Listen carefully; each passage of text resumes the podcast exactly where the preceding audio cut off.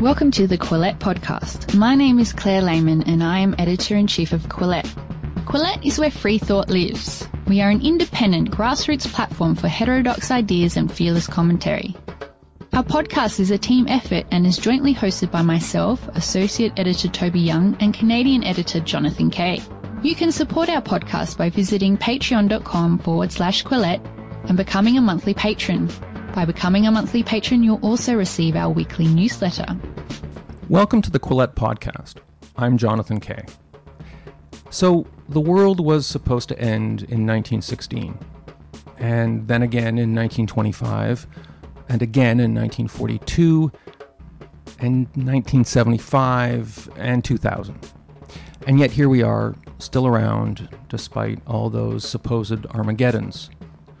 All of those predictions of apocalypse came to us courtesy of the Jehovah's Witnesses, who are politely described as a millenarian, restorationist Christian denomination with non Trinitarian beliefs distinct from mainstream Christianity. What this means in regular words is that these are not ordinary Christians, and they don't believe ordinary things. Uh, blood transfusions, for one thing, are a big problem for Jehovah's Witnesses. Amber Scorah is a Canadian writer, now living in New York City, who grew up as a Jehovah's Witness and then left when she was an adult after spending years preaching the gospel in North America and China. In a new book, Leaving the Witness, recently excerpted at Quillette.com, Scorah writes about the sad, funny, strange, and fascinating world she inhabited as a Jehovah's Witness. In September, I sat down with her at a restaurant in Manhattan to talk about her book and her life. Here are excerpts from our conversation. Before we talk about why you left the Jehovah's Witnesses, tell me about the things you enjoyed and appreciated about life in that religious community. It's interesting because I think that the most predictable answer to this question, and the one that many people would say, is that they liked having the community. But actually, for me, it wasn't that. I definitely had some people that I really loved in the organization. But since leaving, I kind of almost feel that my community is better now in the sense that it took some time to get here where I had friends in the real world now. But now my friendships feel like they're based around things that we people the people in my life have in common or like certain shared values and such. Whereas when you're in a religious community that's so closed and you've been in it since you were born, you're sort of there together by circumstance. So for me, it wasn't so much this idea of just like having a place in the world that did it for me. But what did it for me was that ever since I was a small child, I used to be kind of, I don't know, kind of a weird child, but I always had these really existential questions about life.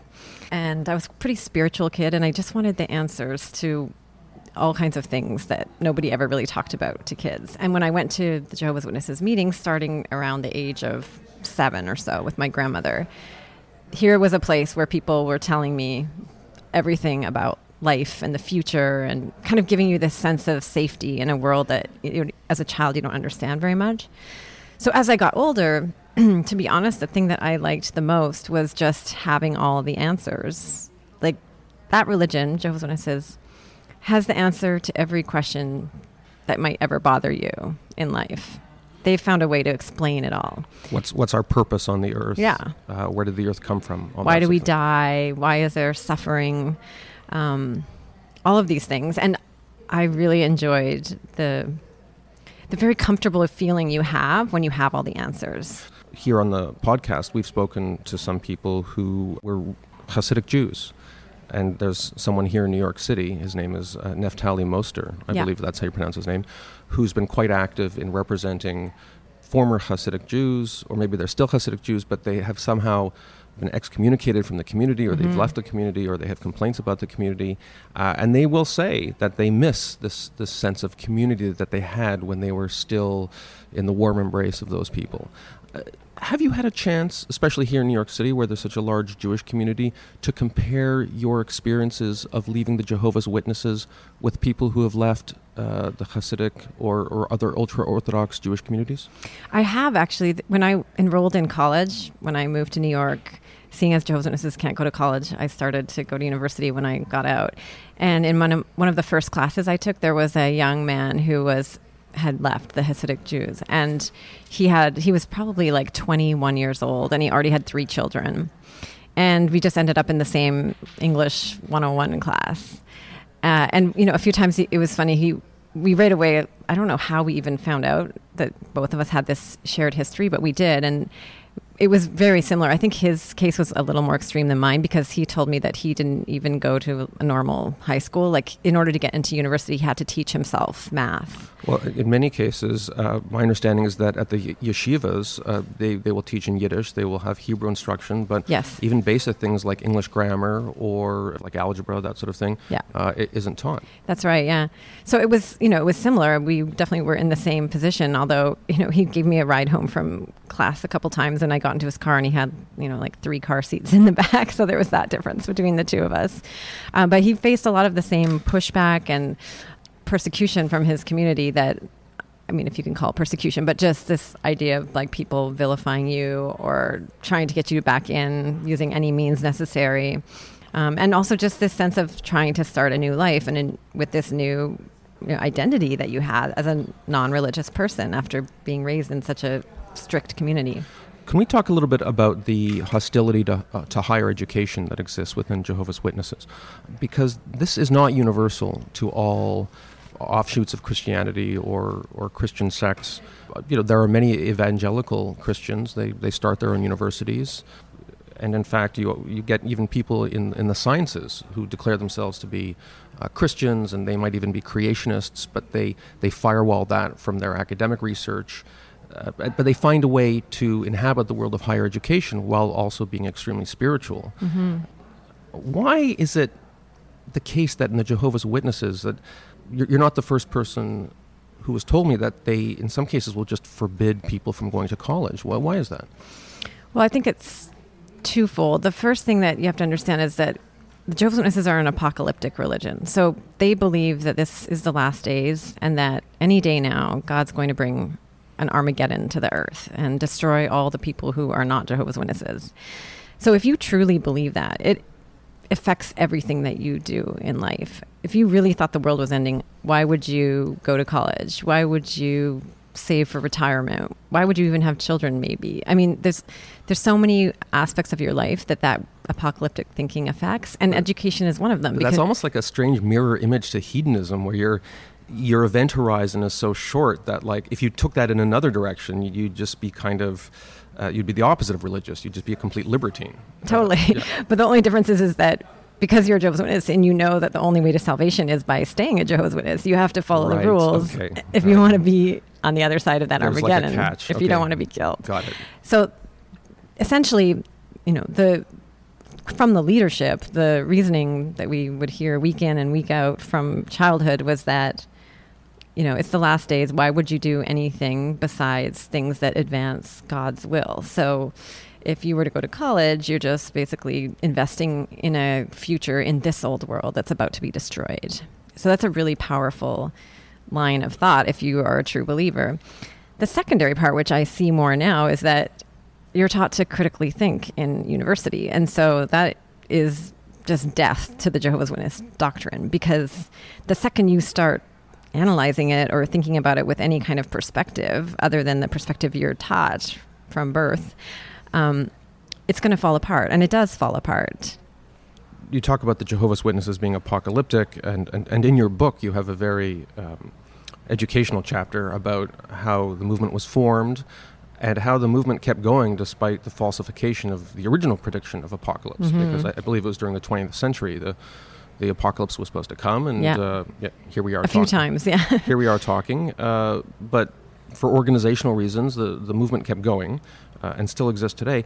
But to a certain extent, all Christian sects, all Christian denominations, are in some way apocalyptic. Jesus will return to earth. There's going to be some kind of confrontation.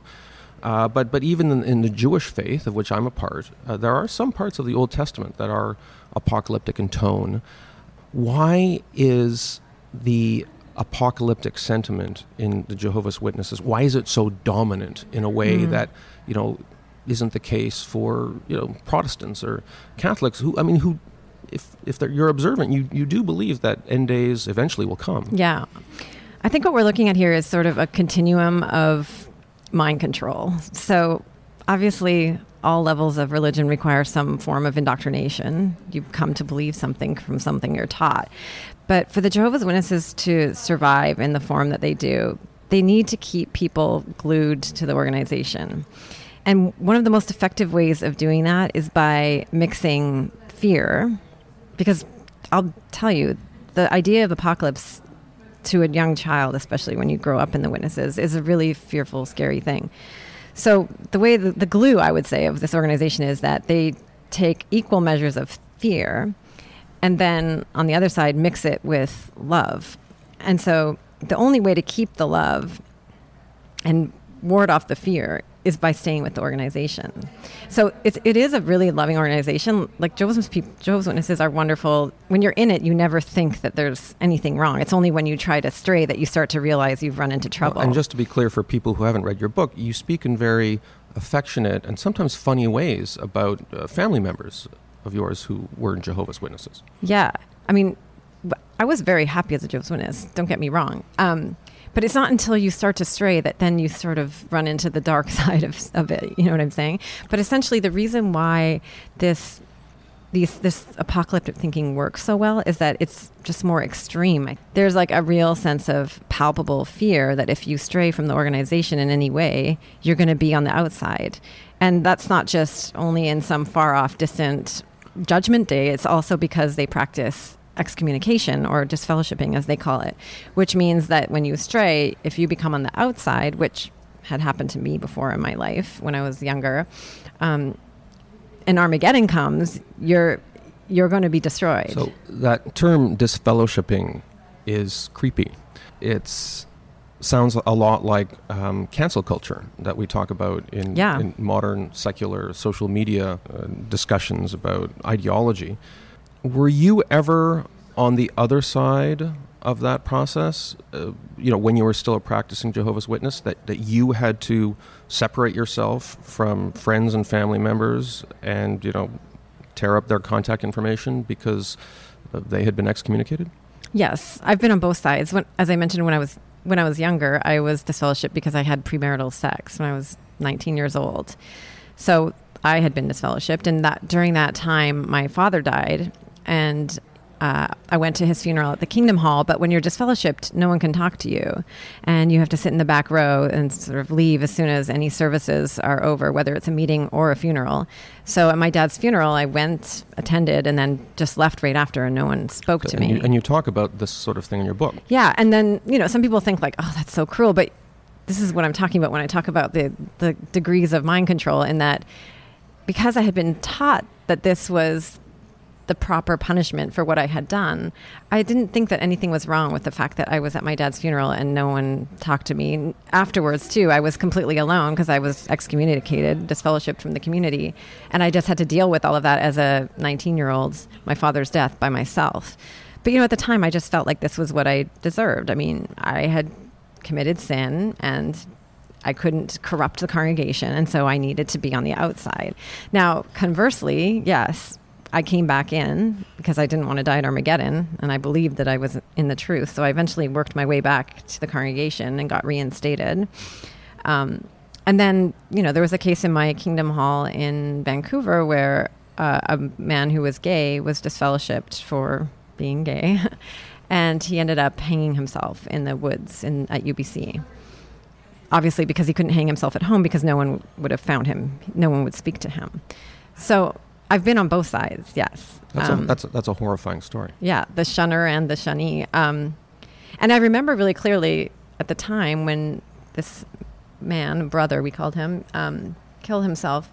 It's the strangest thing the way that you can be a really sensitive. I'm pretty sensitive, intuitive, like caring individual, but when you're in a group like this, you find ways to cut off certain feelings because you have to, or you block certain thoughts that you might have. You know, when he died, obviously I was like, this does not feel right that this man was ostracized and as a result killed himself.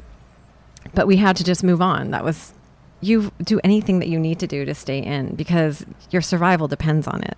And it's sort of a, I guess, an in-out situation. It's not like yeah, there's no know, gray. you're seventy-five percent in good standing. It's you're either in Yeah. good standing or not. I suppose. It's not super authoritarian in the way that like the elders in the congregation are policing what you do every minute, because they don't have to because you police It yourself. also sounded a little passive-aggressive the way things were done. You know, especially the way you talked about intrafamilial religious yeah.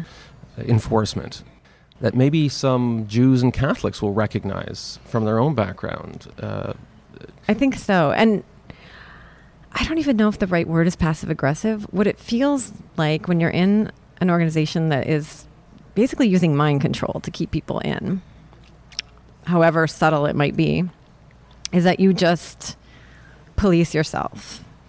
You are the one that is the agent of do you still find yourself yourself? Do you still find yourself falling into those mental habits? no. Okay. the, I don't know. Maybe I do have a conscience, so you could call it that. But I think for me, when I shed my religion, there was so much that felt wrong You're that I had suppressed for so long. You're ready to go. That I was ready, and didn't. It didn't.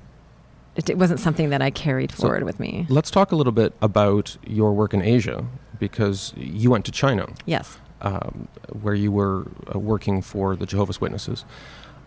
That to me is an interesting controlled experiment because, of course, in, in North America, in the, the Christian tradition, there's this uh, long uh, legacy of original sin and uh, excommunication and all this sort of thing. But you were going to a society that, of course, there's there's many Christians in China, but they don't have that deep-seated cultural legacy of original sin. hmm Did they fall into these same habits of mind that you're de- describing? Did you notice any cultural differences between the way they implemented Jehovah's Witnesses doctrine and what you had seen in North America? from my own standpoint, I don't think I consciously realized parallels, but when I moved to China to be a missionary, here I was living under this kind of authoritarian government and but, but the Chinese people you were there with, in a sense, they it was two overlapping authoritarian Yeah. systems. They had an overlapping political system, yeah. and then they embraced, of their own volition, they were also embracing this other authoritarian creed. That's weird. Well, interesting thing is that in a way they're primed for this doctrine and told to listen for a couple reasons. But First how of all, but how can you obey two masters? Well, first of all, culturally um, in China, there's a lot of respect for a teacher. So when I would sit teaching my Bible students, they were the best students I'd ever had because they don't really challenge you much. And for a Jehovah's Witness, that's great because you know you can be challenged, but you only want to be challenged so far because how far can you go before the doctrine falls apart? Um, but I will say this: it wasn't like a ton of people were becoming Jehovah's Witnesses in China. So my experience and what started to kind of wake me up too was that I would sit across from my students and they were so respectful and as I say they showed a lot of deference to me as a teacher because that was the dynamic that you know our relationship had started under. But I'm a pretty sensitive person like I would notice that as they were studying this stuff some of it seemed crazy to them. And Give me an example of something that seemed crazy to them. Well, there's a few things. I mean, for one thing, I mean, there are some Witness doctrines that are kind of crazy. so, for example, they have this whole chain of scriptures from Daniel, Old Testament and New Testament, that they've put together and calculated the times and the half of times, and they arrived at 1914 being this year that was significant in basically the history of God's kingdom, and that that was the beginning of the last days. So sitting there, you know, across from people, as you say, who did not have a tradition of Christianity, this was actually one of the things that woke me up because I could see that actually it was kind of hard for them to accept it. It wasn't actually easy. And part of what I realized was wrong was that this sounded like we were talking about aliens to them. And so what that triggered for me was thinking, wait a minute. If God says that everyone, which the Bible says, you know, like everyone can be God's children and that we all have basically this equal shot at salvation, it's about our heart condition. And that was my true belief. I believed that. That's why I went to China. I was like, there must be people there. uh, but if if the very premise of religion even is foreign to you, I mean, the chance of you like stepping across the line and just like jumping into this Jehovah's Witness very fundamentalist religion are very small because you you know for example Jehovah's Witnesses best recruitment numbers are in Latin America because as you say there's a lot of Catholic people and that they can kind of relate to that spectrum of so they're not converting they're guilt kind of and transferring. Yeah, they're transferring exactly. pre-existing cultural system yeah. and so as I sat there with my Chinese Bible students who really to be honest were not making much progress they were really deferential and very good students but I could tell they didn't really believe it most of them. I thought why on earth would God not make it a level playing field like clearly at Armageddon, like bi- a billion Chinese people are going to die. But you know, in America, maybe you know one in every 250 people is a Jehovah's Witness, and that for me really started to feel like this doesn't add up. It's it's interesting you say this because uh, there was a great podcast a few years ago. It was about a person who had been in a cult, a, a real cult. I mean, Yeah. Jehovah's Witnesses has It's like a soft cult. well, it's, it has aspects of Christianity, and Yeah. you know we, we can talk about its relationship to Christianity, but we're talking about like a cult. Hardcore. Yeah, it was you know guy in a robe Yeah. type thing, right? Yeah. Uh, and there was a subplot within the podcast. It was fascinating where. Uh, it might have been the guy's mother. Anyway, there were these two women whose job was to translate the cult into, I think it was French. And so they'd spend weeks and weeks and weeks, you know, well, what's the right word for, you know, this part of heaven and what's the right word Right. for, you know, the, the wisdom of the great master. And, and after a while, I think one of them just said, oh my God, this is bullshit. like, but it was the act of translation Yes. of putting it into words that somebody in another country would understand that they had never sort of seen it from somebody else's eyes. It sounds like you had that experience in China where you were Yes. seeing your own faith from an outsider's perspective. And also, it's interesting you bring up the language aspect because I think that a large part of it was that I was speaking in Mandarin when I was teaching my Bible students. I had already spent, like, by the time I got to China, I had spent four years, three years in Taiwan. I was pretty f- fluent by the time I got to Shanghai. And so, Mandarin is a language that, for an English speaker, requires you to basically excavate your mind. It's not like Spanish, where you can just learn all the vocabulary and some grammar and translate. Even if you did that in Chinese, you knew all the words, you knew that you, you still, they wouldn't understand what you were saying because it's a different way of thinking. It comes from a different li- linguistic premise altogether. So somehow there's this way of that speaking Mandarin and teaching these things to my students in a new language like this did make me hear it as if through new ears. And not only that cultural the cultural side of it, but also the linguist side, linguistic side of it kind of combined together to make it become almost something that I could see in a detached way. I find it amazing that you were able to become almost fluent in Mandarin, which is an incredibly difficult language, but it must be a subject of, of regret that you use this incredible language skill to, you know, instead of becoming head of the Shanghai office of McKinsey Consulting, that you, you were teaching people about apocalypse. Since this time, have you used this incredible language skill you have to to other purposes? Yes, I'll tell you where I use it now. I use it when I get Chinese massages in Chinatown and then go for Okay. dinner. Yes. if anybody from McKinsey or uh, Bain Consulting or Boston Consulting Group is listening, uh, you know we have an, an underemployed uh, Chinese Exactly. speaker. Yeah, But I do say that I really miss speaking Mandarin because it's such a musical language and I just loved speaking it every day. So it was a real loss when I left China to me that I didn't have the opportunities to speak Mandarin all the I, time. I think in your book you expressed doubt whether there are any people in China today who are Jehovah's Witnesses because of your ministry. yeah, I don't know for sure. I do know in my lifetime as Jehovah's Witness, two people that I studied with did become Jehovah's Witnesses, and they are both Chinese. But one is from China, but I studied with her in Taiwan, and the other one is Taiwanese. Um, there are definitely Jehovah's Witnesses in China, though local people. Um, when you go out and, and proselytize like this, Jehovah's Witnesses are very motivated. They're very organized. You get results. But to the extent you're still in, in contact with those two people you said you, you met them in Taiwan, um, are you tempted to like jump on their Facebook page and say, "Oh, all that stuff I told you, not so much"? Like, do you or do you just are you hands off? It's like it's their life now. Like, what's your approach to these people? Well, first of all, no one who is a Jehovah's Witness would ever talk to me or be on my Facebook page because the way that they view someone who left, an apostate, is as someone who is essentially evil, like even an enemy. Though, even though you taught them Jehovah's Yeah. Witness doctrine. Okay. So I'm sure it's strange for them that I left.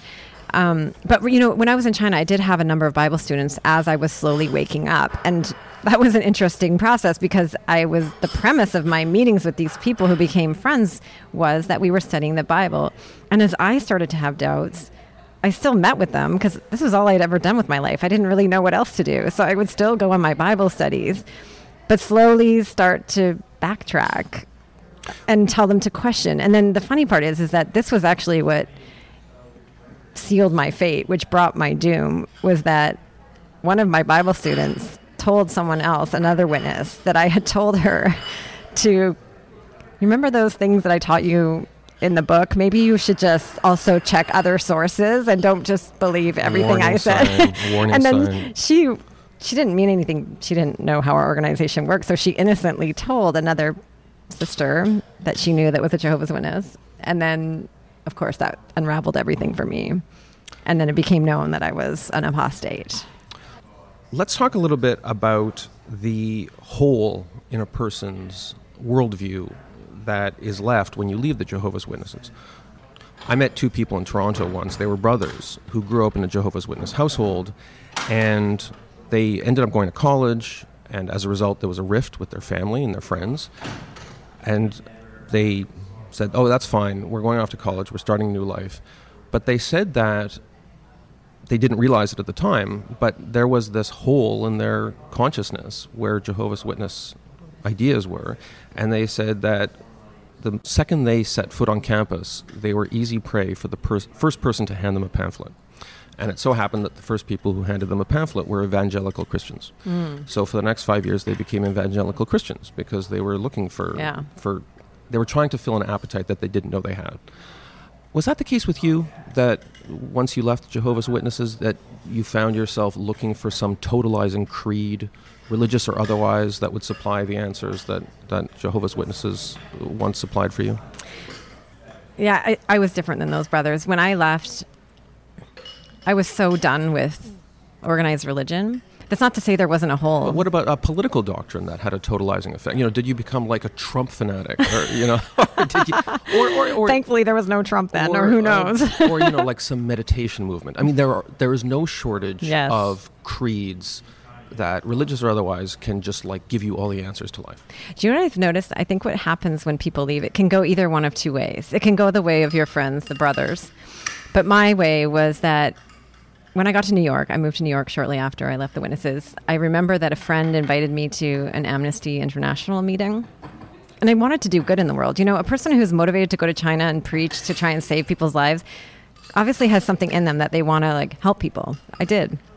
So I go to this Amnesty International meeting, and the second I was in there, I was like, oh my gosh, this feels like a cult. I got to get out of here. Like, I just couldn't stand the feel. Then I went to like a yoga class. And even a yoga class started to feel culty to me. So I almost developed this like hyper sensitivity to being in any situation where I felt like there was a leader at the front and everybody was going along without really necessarily questioning the leader. And I just always felt really uncomfortable. Can I just say you are like an ideal Quillette reader because we also hate dear leaders, except for our own dear leader, dear leader Claire That's always the way, Yeah. right? And I think also another thing for me was that I had mentioned to you about how I never, the community was nice, but how it wasn't the thing that did it for me. I think that I'd really crave relationships that were formed on a really authentic basis that didn't have to do with some premise for being there. When I got to New York, the most important thing to me was to just find people that I felt like I was on some could get on some level with, whether it was like intellectually or just you know a depth of friendship, a kindred feeling that didn't revolve around a premise. Like it wasn't revolving around a running club or a yoga class or a. I didn't want that physical structure to dictate the people in my life anymore. And it, for me, it was turned out to be very successful. I mean, it's funny because now I have this, I have the oddest collection of friends. You know, most people have friends that they made maybe in college or you know through a certain you know history that they have. So like, a lot of their friends a lot of my friends in the writing world all their friends are writers or editors. My friends are just like this smattering of weird people. But it's i really enjoy that because it's taught me so much and not everyone is like me. I think a lot of it's about what your personality is like because my own mother told me that the thing that kept her in the religion was the community because she was more of an extrovert and it was just that meant a lot to her. So I think that it's just that we're all we all have different needs. I don't think there's one prescription for everything. I just my personal belief is that anything when it gets too extreme there's I've never seen any any sort of belief system or ideology, religion or otherwise, that when it got to the extreme didn't get there didn't turn dark in some way. This just, we just can't live at the poles. We've got to find somewhere in the middle, I think. One of the reasons I stopped going to synagogue as a Jew didn't have anything to do with high flown questions about the nature of the world. I just found it really, I found it dull. I found it very boring. It re- is boring. Re- reading the same prayers over and over. I found religion a little boring too. But you seem like a very smart person. You've, you write books. Uh, you're obviously very mentally alive. How could you deal with? I, I guess I'm projecting here because I found it so tedious. But yeah. how could you just keep going over the same material week after week after week? Wasn't it just crushingly boring? It was boring. I hated going to the meetings. Any chance I could not go, I would not go. And that's why when I moved to China, I was when I discovered that in China, because we were illegal, our religion, that everything was done underground and there was only one meeting a week as opposed to three, I was over the moon. I was so excited because I did find it crushingly boring. However, because I believed it was the truth, I felt it was what I had to do. Now, the way it's funny because I have the same brain that I had then. And sometimes I wonder myself, how in the world did I believe that stuff? Like now that I'm away from it 10 years, I it seems absurd a lot of it it clearly has holes it clearly uses aspects of mind control and like circular reasoning but I can tell you that honestly, when I first left, I was already in my early 30s and I started going to college. Sometimes my brain felt numb. Like I do think that it you do something to thought block to stop yourself from leaving because the cost of leaving is so high that you kind of do dull yourself down. And then it was over the course of years that I remember when I first left, I even had a really bad memory. I, I kind of felt like I couldn't remember stuff. And then over the course of years of being out, I started going to school. You know, I had a job in the real world. I had really smart friends. I read a lot. Are there therapists who specialize in people? There are some, but I didn't have one at the time. But I did feel over this stretch of time that my brain started to wake up. And now, like, I'm 10 years older, but I feel like my brain is way sharper than it was 10 years ago because I just started to use it. It's interesting that you're using the same kind of metaphors. Uh, you know, you're awakening, you're, you're coming alive. These are the metaphors that religious people themselves will use to, for people who come into the faith, right? like so true. There's a certain irony there. Uh, let me talk a little bit about the portrayal of strong religious movements in society. Some of these peripheral Christian sects do they make common cause politically at all or, or socially? Do they organize resources at all? Because they mm. are, to a certain extent, ostracized by, by mainline Christian yeah. sects? Yeah, Mormons and Jehovah's Witnesses. I didn't. I always knew. I mean, the funny part about being a Jehovah's Witness, especially overseas, is that you constantly see Mormons out being missionaries but too. Like, do high five each other? Like, I mean, no, I, no, no. They're like our competition. I remember a really, really funny story. One time I was in Taiwan preaching, and we always had this fantasy that you know, people would pray to God for the truth and that we would show up at their door. And there was always this sort of folklore in the religion because, you know, we really felt like we were God's people and he was guiding us.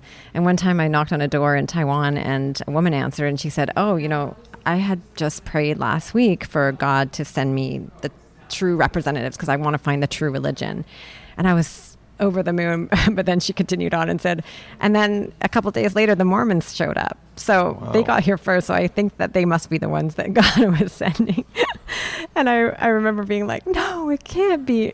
Um, but there's always a sense where there's not that many religions that you will see out proselytizing in this way. So there was, you know, a certain kinship. But of course, when you are in a when you are a Mormon or you are a Jehovah's Witness, you believe that you are the true religion. So you don't feel kinship with other people who are out doing the same thing.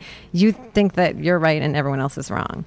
So when I was in the witnesses, I would say no. But since I've left, and after my book came out, I ended up getting in contact with this ex Mormon leader, and he had me on his podcast. And then I was like a wave of people that were ex Mormons who wrote me and got in touch and read my book and told me that they couldn't believe the parallels. One one man wrote me. He he said that he had been having doubts about his Mormon faith, but he would have been too scared to read anything that was written by an ex-Mormon. But he found my book and he thought, well, I can read this about a witness. And he said he had to keep reminding himself as he read that he wasn't reading about a Mormon, that he was reading about someone who was a Jehovah's Witness because the parallels, the mechanisms that keep you in, the proselytizing, even that of itself is something that really affirms your faith. Even when people reject you, it, you're like, oh, well, we're taught that that's Jesus said that his true followers would be vilified and rejected.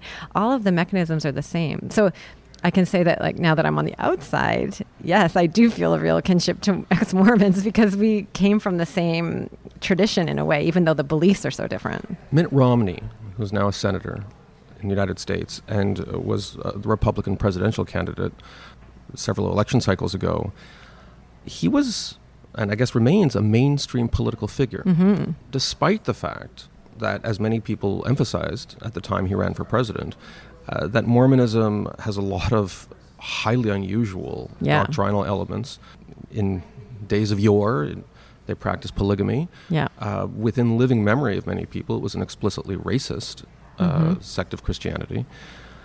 Yet, the Mormon faith has attained a sort of mainstream identity within the United States, as evidenced by the fact that, yeah. that Mitt Romney became uh, a presidential candidate for the Republicans, it's very difficult for me to conceive of a Jehovah's Witness. No, it wouldn't happen. But why is that, despite the fact that, as I said, if you look at the actual belief systems yeah. of Mormons, Jehovah's Witnesses, they're not. Um, obviously, they believe very different things, yeah. but the weirdness factor, if I may call it that, yeah. not so different. Well, I think it's what you said. The key right there is that the systems are the same but the beliefs are different. So, where Mormons encouraged people to get a higher education, start businesses, you know. Well, they have their own university at one yeah. point. Yeah, it's okay. Jehovah's Witnesses are the opposite. Jehovah's Witnesses are not even allowed to vote. So Sorry, they're not allowed to vote. No. Wow. So one of the main characteristics of the Jehovah's Witnesses is their separateness from the world. So they don't vote, they don't join the military, they don't run for political office. They also don't even, as we spoke about, go to university. We're taught not to have careers. It's because their approach is to sort of isolate and like live in this sort of parallel universe to the real world until Armageddon comes. I don't know if the Mormons what they believe the end game is. If I don't think they're apocalyptic in the same way. I think they believe in an afterlife. Let me talk a little bit about some of the parallels. Again, you know, when you talk about opting out of mainstream society, I'm thinking of, to a certain extent, the Haredim in Israel, mm-hmm. you know, the ultra ultra orthodox yeah. Jews who live in Israel who uh, they don't serve in the military, and to a large extent, they've opted out of, of regular civic life, and yet, because of the strange politics in Israel, they have a strong voice uh, in the Israeli political system. Mm-hmm. Uh, Mormons, of course, you know, for generations in, in Utah, you know, they had a whole political establishment there. Yeah. And to you know some extent, uh, maybe they still do. Have the Jehovah's Witnesses ever exerted themselves politically? You know, uh, maybe this may sound like a weird question, but has there ever been talk of like uh, Jehovah's Witnesses, like a homeland somewhere, or is there any equivalent to, to Zionism? Or? No, because they they think that the whole planet will be theirs after Armageddon. So that's you're getting to the bottom of it here in that that will be a very thinly populated planet, though. Yeah, but eventually, because they're gonna, no one's going to die. Right. They believe Got people it. will live forever, like Adam and Eve. It's the idea is the paradise restored. So, but this is you've gotten to the bottom of it in that Jehovah's Witnesses are constantly keeping like separating themselves, trying to differentiate themselves, and the reason is is that they don't build in this world because they don't think this world is going to last. They think it's going to end. And you know, everything when you have that worldview, you see it everywhere you see that that's going to happen. You see that this world is ending. Trump is Trump is part of the fulfillment. Like, you know, when I was a kid. Uh, up in the Laurentian Mountains, north of Montreal, uh, my, my father had a friend who was Jehovah's Witness, and he was a, a wonderful handyman, and he was a carpenter, and he could, you know, he didn't go to college, and no one in his family did, but he could fix anything. you know, he'd obviously learned the trades. Yeah, that's Um, what Jehovah's Witnesses do because they don't go to college or they But- like window clean or house clean. Well, but, but your relatives who uh, who are still in the Jehovah's Witnesses, uh, what what do they do with their lives now professionally? Everyone that I know that's a Jehovah's Witness, including myself, works the minimum possible and tries to preach as much as they can. Now, obviously, some people have families and they do work full time, but let me give an example. The people that I was friends with when I was a Jehovah's Witness were window cleaners, they were housekeepers, sometimes they were part time secretaries. Um, they just it's a, it's like a subsistence living and this has been problematic because everyone was told that Armageddon was going to come in their lifetime. My mom was told she wouldn't even go to high school because that's how close Armageddon was. So, you know, my mom has got no savings. She's now retired, like older, but has no retirement fund.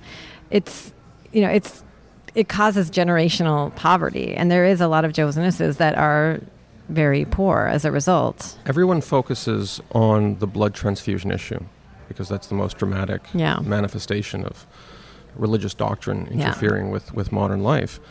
It sounds to me, and I'm going back to that, that horrible story you, you, you told me about uh, the gay man who was Jehovah's Witness and, and hung himself, that there's a lot more pain and suffering that are caused behind closed doors that don't get attention.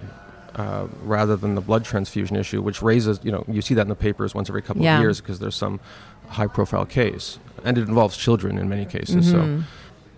did you write your book to raise awareness about that? Or do you want your book to be interpreted purely as a personal story? I never wrote it as a book of activism. I wrote it as a memoir. I mean, I like books, I like reading, I like writing. However, I I tried to be fair in the book. I didn't write it in a sensationalistic way, but I also wanted to be really honest. And one of the reasons is that there you would be hard pressed to find a book by a Jehovah's Witness who left. Because when we're in the religion, we're taught that the worst sin you can commit is being an open apostate. It's worse than being a murderer. It's worse than being a child molester because that is the sin that God won't forgive. So even if you leave, as I did, and deprogram, and I didn't believe that, you know, I was going to be, you know, condemned by God anymore for writing, I still had a hard time embodying that title, the apostate, the mentally diseased is what they call them. They have all kinds of terminology they use to scare people away from reading anything or writing anything about their religion.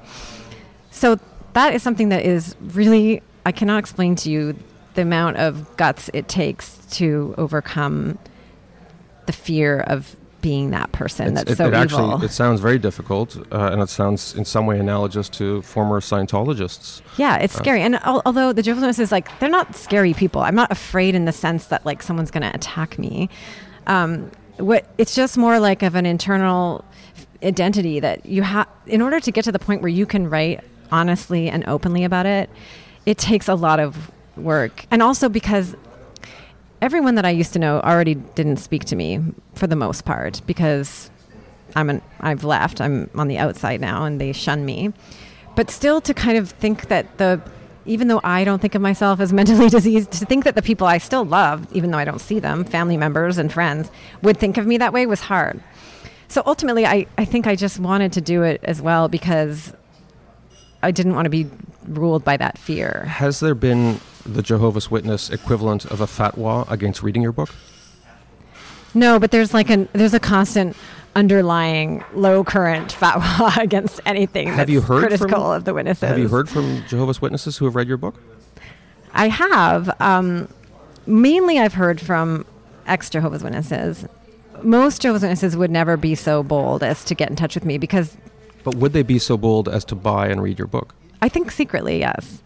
And I have heard from a couple of people who were actually people I knew in the past who, when they saw my book, got in touch with me and told me that they felt the same way, but they were not leaving because you're held hostage to, you know, losing everything in your life if you leave. So there's people who are in the Jehovah's Witnesses, no longer believe in it, but don't leave because leaving means you lose your family. Oftentimes, Jehovah's Witnesses, because it's such a close community, they have like a cleaning business and all of their employees are witnesses. So if they leave, they will lose their livelihood or this type of thing. So I have heard from people who are like covertly still in, but not really mentally in. Amber Scorah, thank you for joining us on the Quillette podcast. Well, thank you for having me. If you would like to support Quillette, please consider becoming a patron. Head to our Patreon page. That's patreon.com forward slash Quillette. If you haven't already, follow us on social media. We're on Twitter, Facebook, and Instagram. Do you like what you're hearing? Perhaps you would like to read more about the issues in today's discussion. Head to Quillette.com where you will find more content.